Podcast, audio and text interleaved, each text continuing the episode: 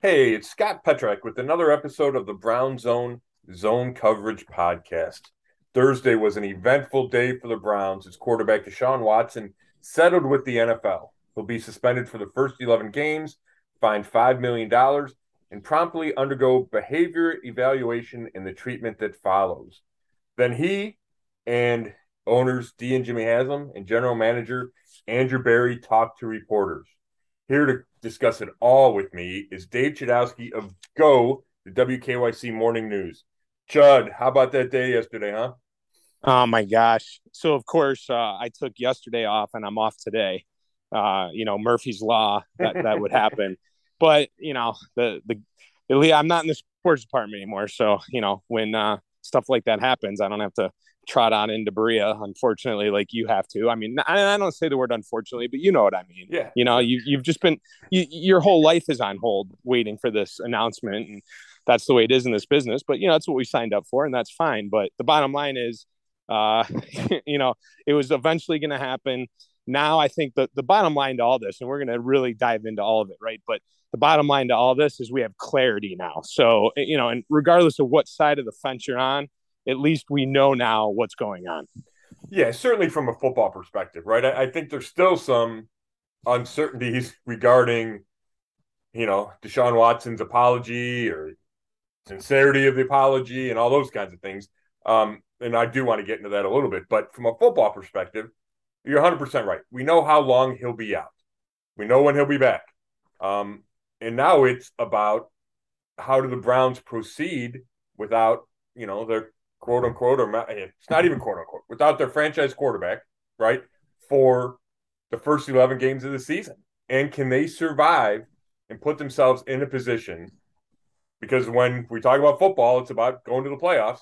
So can they put themselves in a position to be in contention when he returns, right? And then it's another question whether or not he'll be able to be the same player when he comes back. It's been told it'll be 700 days between regular season games, assuming he plays December 4th in Houston, right? And there's 8 million storylines because it's Houston.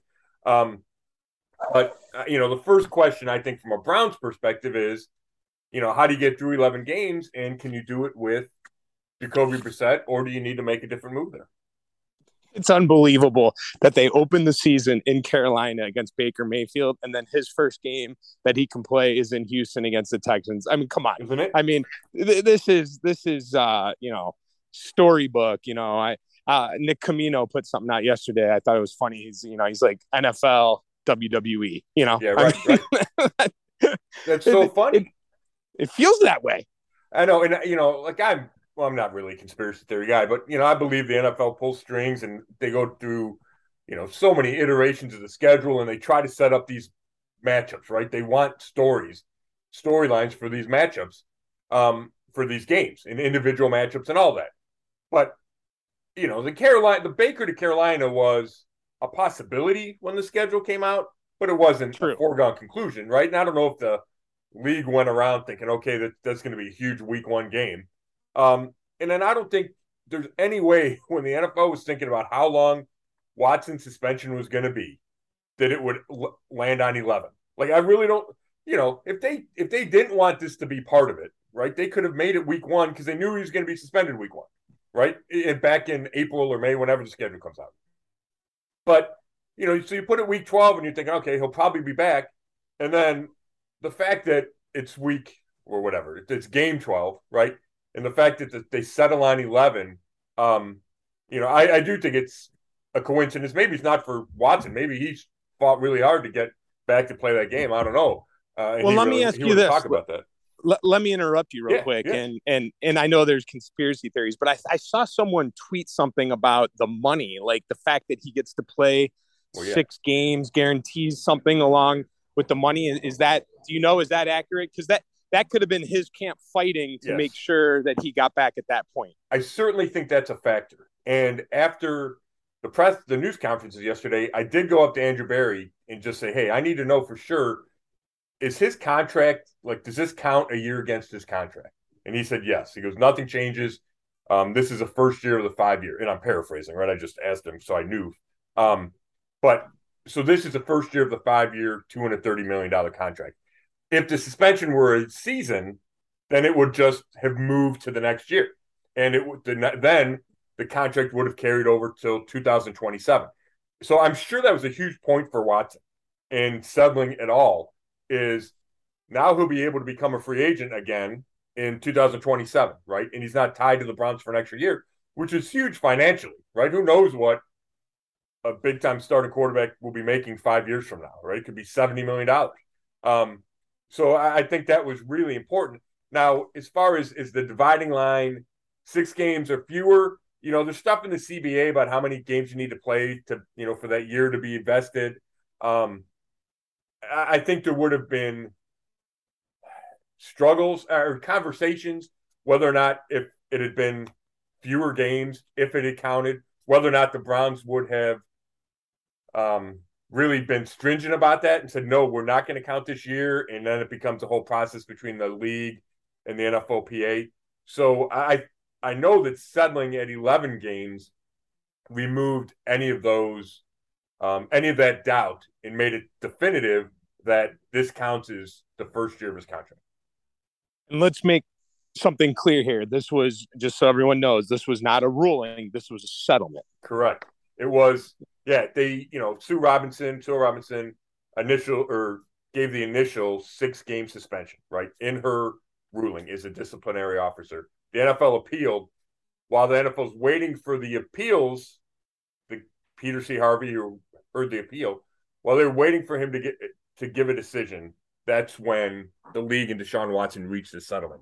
And I fully believe that Harvey was waiting to rule so that his settlement could be worked out, because there's benefits to both sides, right? We just talked about one of the benefits to Deshaun Watson. And in addition, he gets to play this year, which I'm sure is important to him. From the NFL perspective, the NFL was fighting for, you know, the indefinite suspension of at least a year, plus the fine, plus the treatment. But if that would have gone through and there's no settlement, and that's what Peter C. Harvey had ruled, then there's a really good chance the NFLPA would have sued. And then you have all that, right? All that goes along with it. Does stuff get released? Are there depositions? You know, does he play while this goes through court? You know, all those things that I think the league is better off avoiding. Yes. And basically, I mean, from the easiest thing is that this story now fades a little bit. It's never going to go away, but it fades as opposed to being a headline every day until there's final resolution. And that final resolution appeared to come yesterday with the settlement. Yeah, so to expand on what you're saying there, and believe me, there are no winners in this.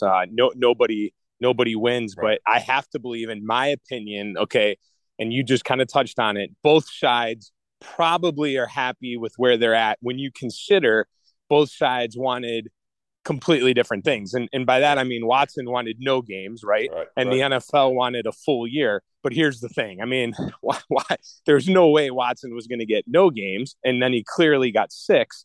But the NFL, obviously, they were like, come on, 6 games. And they wanted more than that. So what happens here is that the NFL's this.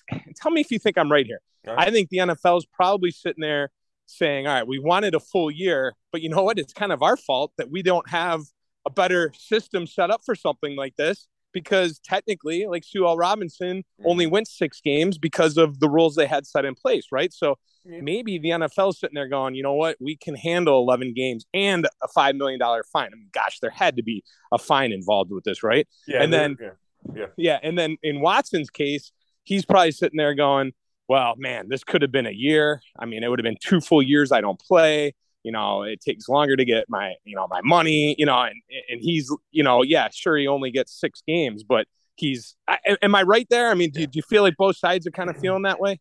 Yeah, I think, I don't have any issue with what you just said. But I also think it's like a lot of negotiations where nobody's completely happy either, right?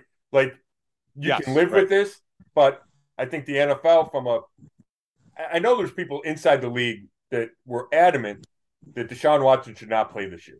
So those people will not be happy, right? And from a public relations standpoint, hey, I think this has just been bad for everyone involved, including the league.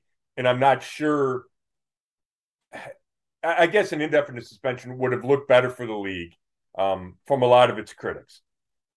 But, you know, so then they settled for 11 games yesterday, and obviously this person is biased. But Tony Busby, the attorney for all the plaintiffs in this case, rips the NFL in a statement, right? So because he feels like they caved, the NFL caved. So not everybody will be happy. And I think obviously Deshaun Watson would have preferred 0 or 6 or 8, right? Less than a $5 million fine. So nobody's completely thrilled, but I agree with your point that both sides can live with this. Right. Right. And I guess that's the bottom line of most negotiations, as, you know, feels a little seamless to talk about negotiations when there's so many layers to this, right? And the women have no role. You know, Jimmy Haslam complained that the Browns have no role in these negotiations, right? It's between NFLPA and the NFL. You know, and obviously Watson is part of that NFLPA side. But, you know, the women had no say in any of this, right? Once the civil suits and the, you know, the couple of criminal, you know, the grand juries, you know, and, you know, I'm not trying to get on a soapbox here, but the point is, you know, we talk about negotiations like it's, you know, you're buying a car, but there's a lot of people involved in this. So I just want to make that clear, you know, like we're focused on football and I get it. We're talking about the nuts and bolts. But this is a bigger issue, right? And, you know, Deshaun Watson admitted this, at least, that there are people triggered by this, right? And to hear, you know, the ruling and all that, you know, it's been going on for now 5 months, that there's a lot of people that this hits negatively. And, you know, that obviously continued yesterday.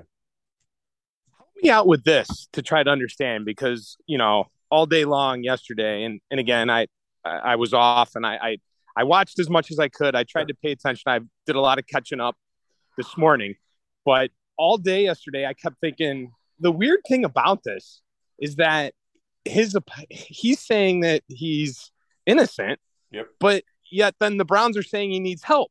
So it's kind of like, well, what does he need help for if he's innocent?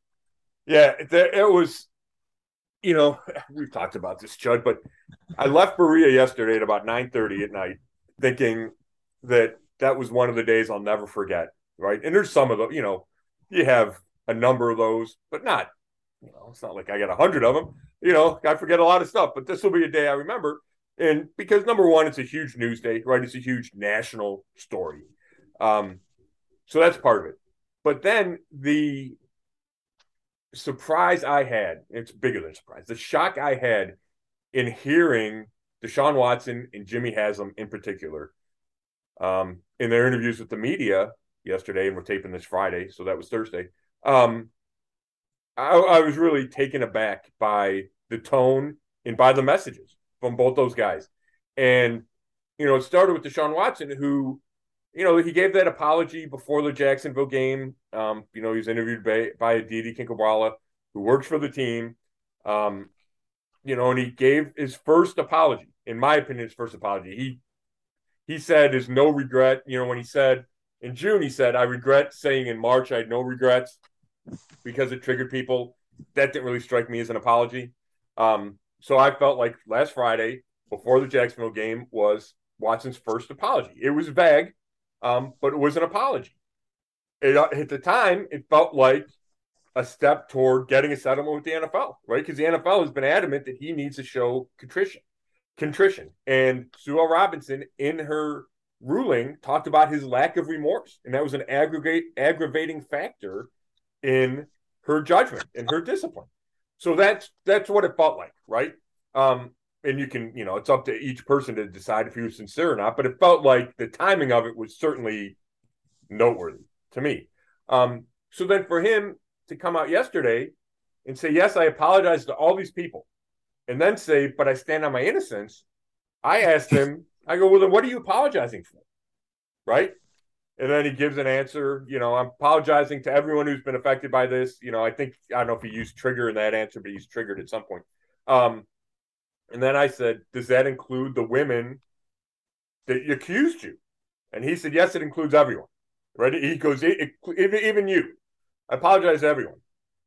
But then his agent goes on Twitter and says, he's never admitting any guilt, right?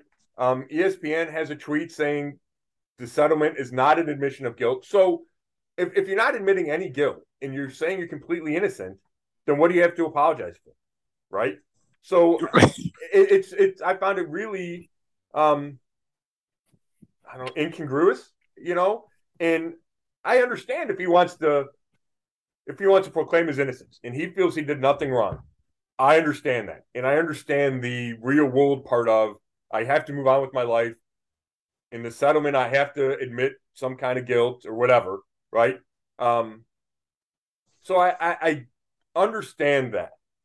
But what I don't understand, and this is to your point, is then why do the Browns keep saying, yes, he's showing remorse, and yes, he's getting better. And Jimmy Haslam goes on a rant about second chances. Well, why does he need a second chance if he didn't do anything wrong? So I'm with you. I feel like there's a disconnect. And I do think Dee Haslam, her interview was not perfect by any means.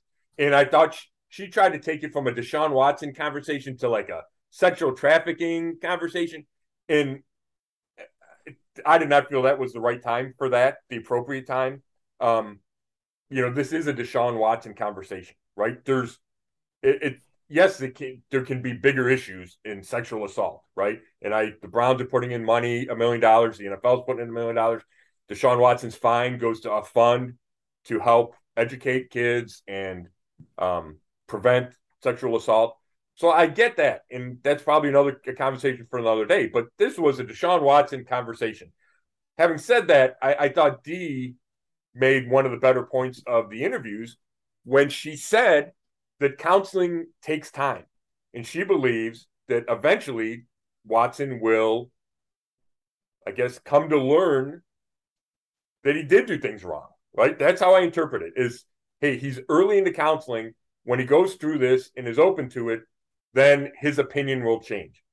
And that's really interesting because obviously Deshaun Watson is not going into any counseling. He's talked about he's already started counseling, right? Maybe not the NFL mandated counseling, but he's already started counseling.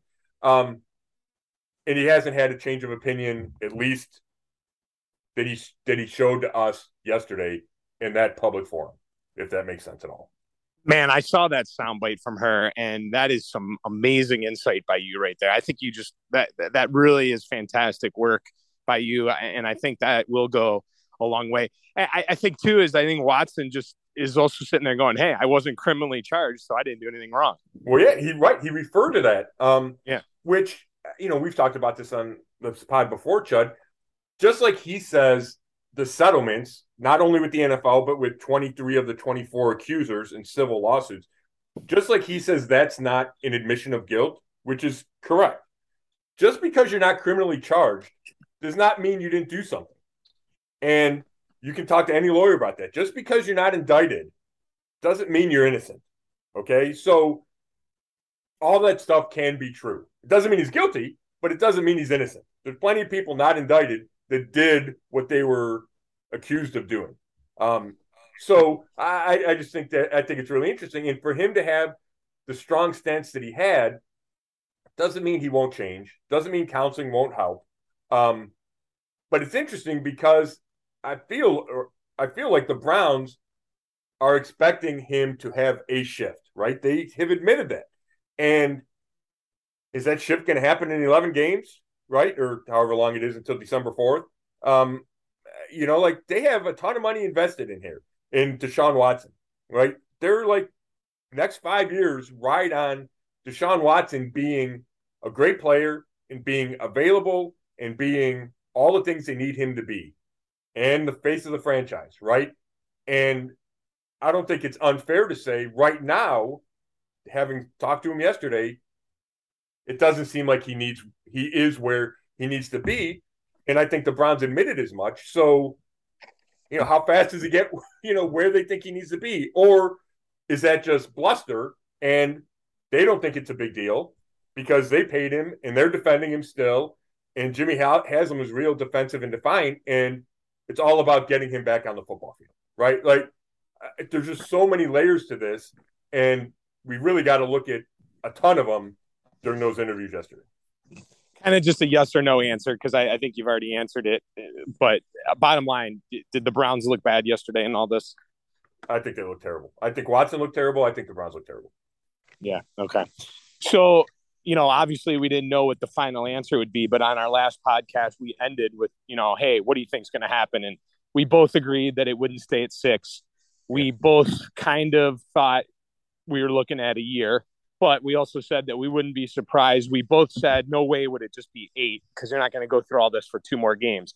So the final answer is 11. And it's an odd number because everyone was always like 2, right. 6, 8, 10, 12. It's 11. Yeah. There must be an odd number bias in the media or something. Because you're right. Everything had been even. And I wondered myself, well, why are we dealing with even numbers? But, I think traditionally suspensions are even numbers. Most of them are. I know that Watson's allowed back in the building. It's usually halfway through a suspension, but because it's an odd number, they shift it toward the player side. So he's allowed back in the building 5 weeks into the suspension instead of 5.5 or 6. So he'll be allowed back in the building October 10th. He can practice, 5. Right. He can practice November 14th. And then, he's eligible November 28th, which is the start of that Texans week. And he will not play in. He will not play in the preseason. He's allowed to, but he won't because Stefanski said he won't. Correct. Yeah, he's still got a bunch of snaps. Yesterday, I was able to get out finally and watch some practice yesterday, and he took a bunch of the second team reps. It was mostly Jacoby Brissett and then Watson. And Stefanski said that'll continue the next 2 days because these are really valuable practices, and they are trying to get Watson ready, right? Like they're counting on him playing. But after this weekend, or after today, really. Because he's not going to play Sunday, they're going to not shut him down, but Stefanski said most of his work will come on the side. He's not going to get those reps with the team because then they shift to kind of regular season mode and preparing Jacoby Brissett, preparing, I guess, Josh Dobbs or Josh Rosen to be the backup, but we could have another quarterback move, right? But, yeah, so he's going to kind of be pushed to the side, still be there, and then on August 30th, cutdown day, he has to leave the facility for the next, whatever month plus. Yeah. Both of us, Browns fans from a long time ago, our whole lives here, Scott, we've seen it all. And, last year on this podcast, I warned everybody, don't pencil in 13, 14 wins just because of all the talent. I'm going to warn everyone now, if you're sitting there going, well, if we just, go 5-6 with Jacoby Brissett, then Watson will come back and win every game and we'll be in the playoffs. I mean, first of all, like I've nothing tells me, and we talked about this months ago, you and I did, and who's to say when he comes back, he's going to be fresh and ready to roll and win. I mean, there's no guarantee he's going to win every game just because you plop him out in the field. I just want to warn fans, listen, you can play the schedule game all you want. But, this is not going to be easy. No, you're 100% right, Chud. I was thinking about that yesterday, and I wrote a story how, Jimmy Haslam kind of reminded everyone, hey, we still have a good team. They expressed confidence in Jacoby Brissett, and I want to talk a little bit about that.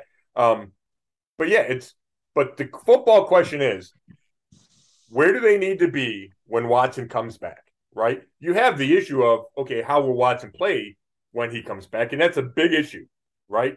What kind of rust, how does he handle the reception on the road, which is going to be brutal, just because we saw what was in Jacksonville, and there's nobody in the stadium and they're Jacksonville fans, right? Let alone you go to Pittsburgh or Baltimore or Houston, So how does he handle it? But even if he plays well, right, where do the Browns need to be to have a shot? And you're right. There's no way you can count on them going undefeated. That's absurd to think that.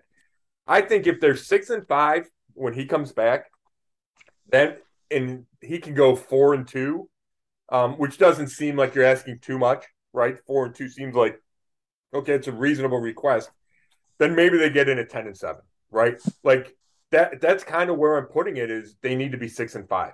Now I know that they won't be eliminated if they're 5-6 or even 4-7, they probably wouldn't be eliminated, but I don't know if 9-7 gets in the playoffs in a stacked AFC.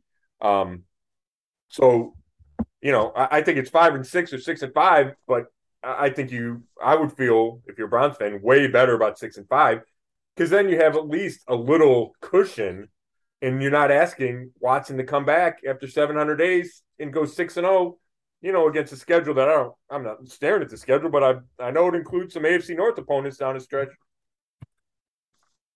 Yeah. I mean, you always end the year with two teams in your division. So yeah, I mean, I'm calling it up right now. I mean, yeah. They come back. It's Houston, at Cincinnati, Baltimore, New Orleans, Washington, at Pittsburgh, right?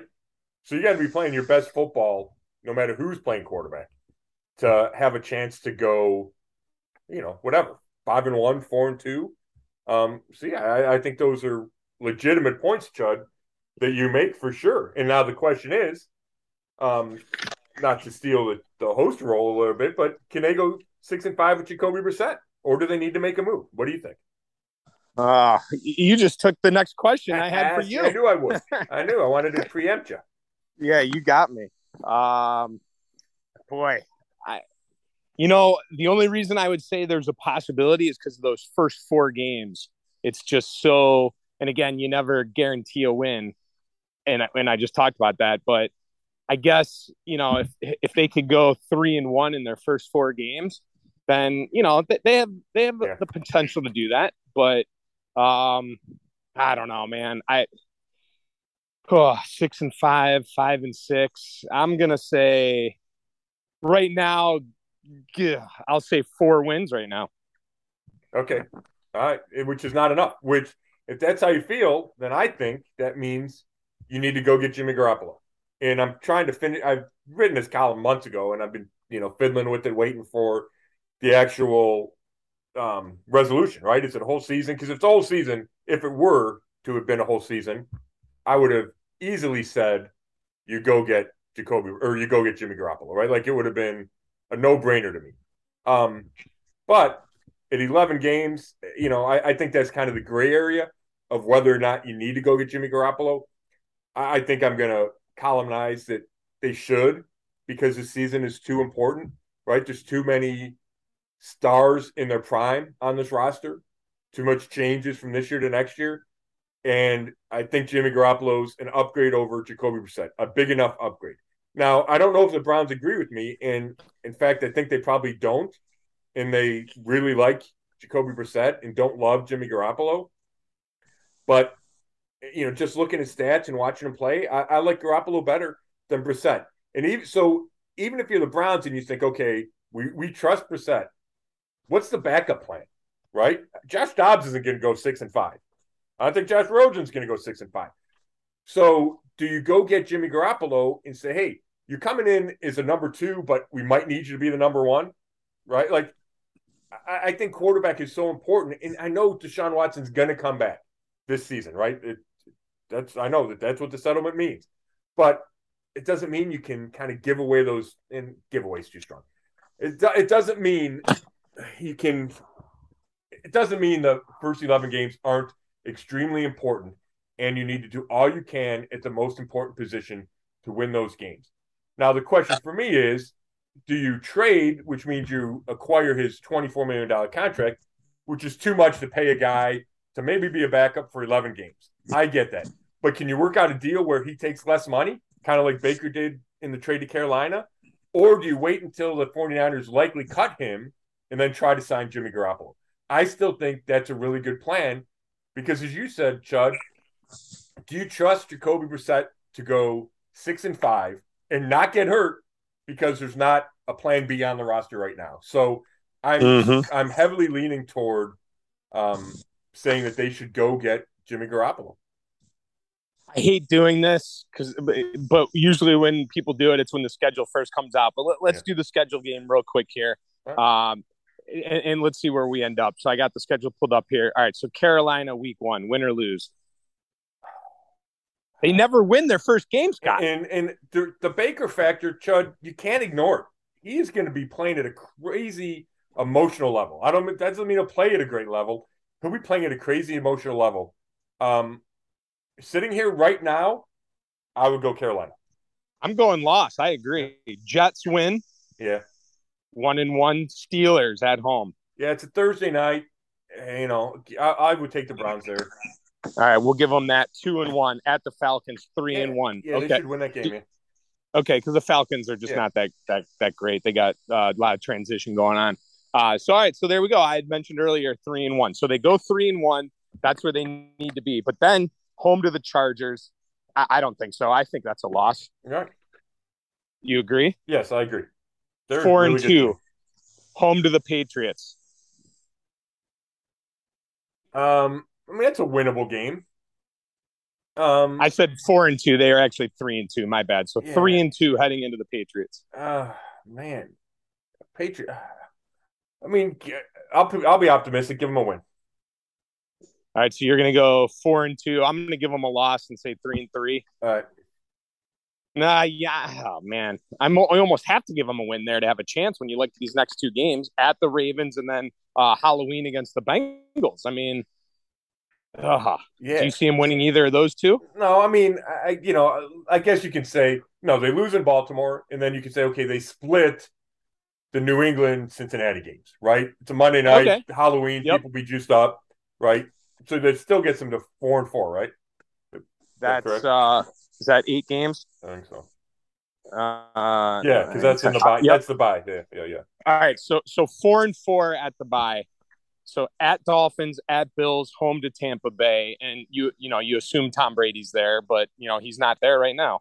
That's 1-2 at best, right? You beat a Miami team that could exceed expectations. Buffalo could be the best team in the league, and Tampa's Tampa.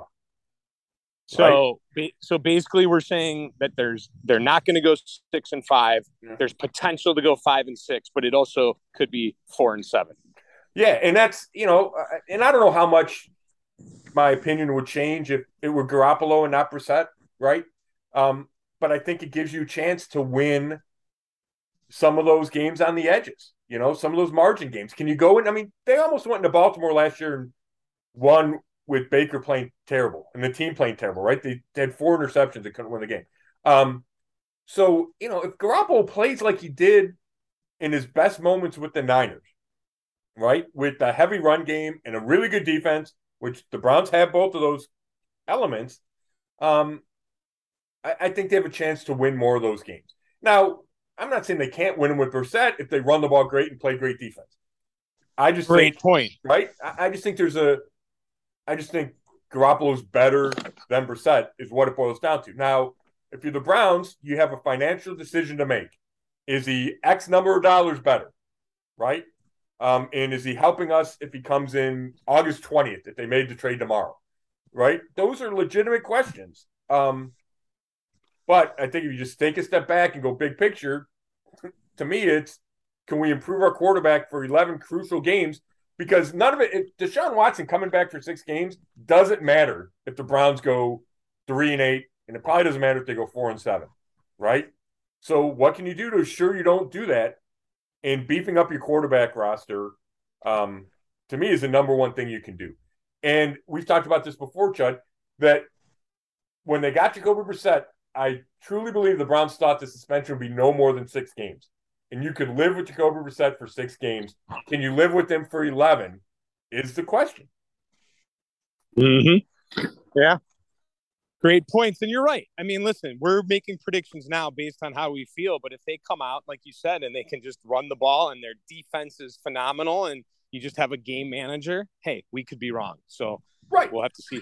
We'll have to see how that plays out. Yeah, I don't want to do doomsday. I think that, there's a lot of talent on this roster. There's ways to win games. It just becomes a lot harder when you don't have a Pro Bowl-type quarterback, right? Mm-hmm. And it becomes a lot harder if you go from whatever, second level to third level or third level to fourth level, wherever I feel the Garoppolo to Brissett drop-off is. Now, Brissett could play better than Garoppolo, right? Like, I'm not ruling that out. I know the Browns have confidence in him. I had a good interview with Monday We'll Talk Football, and I sat down with Amari Cooper and had a really good interview. And at the end, I asked him about Brissett, and he gave a couple good examples of why he likes Jacoby Brissett, why he has confidence in him. So I don't want to dismiss Brissett out of hand, right? I haven't seen him play in a game with the Browns, but you watch him in practice. He's not special in practice. So it's going to be, can he manage games well enough? And I know the Browns, he probably manages games better than Jimmy G, But does he have the ability to make those, whatever it is, 2, 3, 4, 5 plays a game to win you a game? That I think we've seen Garoppolo make it sometimes. And I don't know if you have confidence that Brissett's going to make them. And again, I don't. This is not a rip Jacoby Brissett. It's just the Browns signed him to be a backup. Can he start for 11 games and win you 6 of them? All right. Before we go to rapid fire and finish this thing out, anything else on the Watson scenario and all of that? No, I guess the last point I would make is I do think, and I've read a couple things, it probably bears watching given this innocent stance we talked about. Is he willing to, and he said he would because he signed the settlement, but how willing will he be to go through the behavioral evaluation and the treatment that would follow? Because that's part of the settlement, right? Like his coming back in week 13 is contingent on that. So I would fully expect him to do that because he knows that's part of it and he knows that's the only road back to playing. But it'll be interesting given how he talked yesterday. All right, let's go rapid fire. 20 seconds for each answer, Scott, and I'll buzz you if you don't stop. All right, because you got some work to do here, man. You got to get back. You got to get out to Berea. So 20 seconds, and we're going to go. Is that cool with you? Can you make that work? Yeah, sure. All right, little rapid fire. Number one, and I had a whole list of things to talk about with you, and maybe one day we'll get to those things. Yeah. All right, but number one, 20 seconds, boy. You rest all your starters, and then you lose your center for the year. I mean, what a blow that is. Yeah, it's big. Obviously, they have some faith in Easton Posick, who's the backup. I would go get J.C. Tretter. It doesn't seem like they're inclined to do that. Maybe that changes week 2. There's contract rules about veterans being on the team week 1 versus week 2. But again, we're talking about building this roster up. J.C. Tretter would improve this team. All right, good job. 21 seconds. Miles Garrett, everything okay there? He's dealing with a family issue? Yeah, it's a family issue. One of his family members is really sick. But he's due back soon. I don't think it's anything to worry about, except from a personal level, it's really tough for Miles to go through. Joint practice with the Eagles, from what you saw yesterday, how'd everything go? Yeah, it's interesting. You could see kind of both fields where I was standing. You can't, watch every play on each field, but couple interceptions. Jacob Phillips, the middle linebacker, made a really nice interception. He dropped deep in coverage. He showed his range and speed. It was a really nice play. The tight end showed up for the Browns, and Anthony Schwartz has had a bounce back from that terrible 2 drops in Jacksonville. He's had some good practices, including a long catch yesterday. Jerome Ford, real deal? Yes, he is Chud. Now I'm not calling him Nick Chubb, but he showed up in training camp, showed up in the preseason, and continues to show up in training camp. Had a really nice cut yesterday in 11-on-11s. I like him, which means we could see Dearness Johnson get traded. Okay, and finally, what are you looking for? Sunday at 1, Browns, Eagles, preseason game number 2. Yeah, I haven't spent a whole lot of time thinking about it because all this other stuff, but I'll tell you this, it's going to be a lot of Josh Dobbs and Josh Rosen. So, to me, it's going to be some level of rehearsal or audition to see if either one of those guys can serve as that backup for those first 11 games, or do the Browns have to go get somebody? And I'm not saying necessarily Jimmy Garoppolo or Cam Newton, but do they need to go get someone with starting experience because they don't trust Dobbs or Rosen as the number 2? And I think those are legitimate questions, and I know it's only preseason, but let's say each one plays a half, I think you'll get a better reading after that. All right, nicely done. And also, I wanted to retract something I said before. They end the year with the division opponent, not the last 2 games, because they play Washington second last game. So you always end with the division opponent. So just thought of that now. So nicely done there on rapid fire. That's it for me. Unless you got anything, I'm done. I don't. Thank you, Chud. Appreciate the time as always. Plenty to talk about. And yeah, we'll do this again next week because I do want to talk about that Amari Cooper interview at some point. We talked 53-man roster because that's going to be coming before you know it. The cutdown's August 30th, and I'm sure there'll be plenty more to discuss. So Thank you, Chad. Thanks for listening. This has been another episode of the Zone Coverage Podcast, and you can read all my work at brownszone.com. Thanks.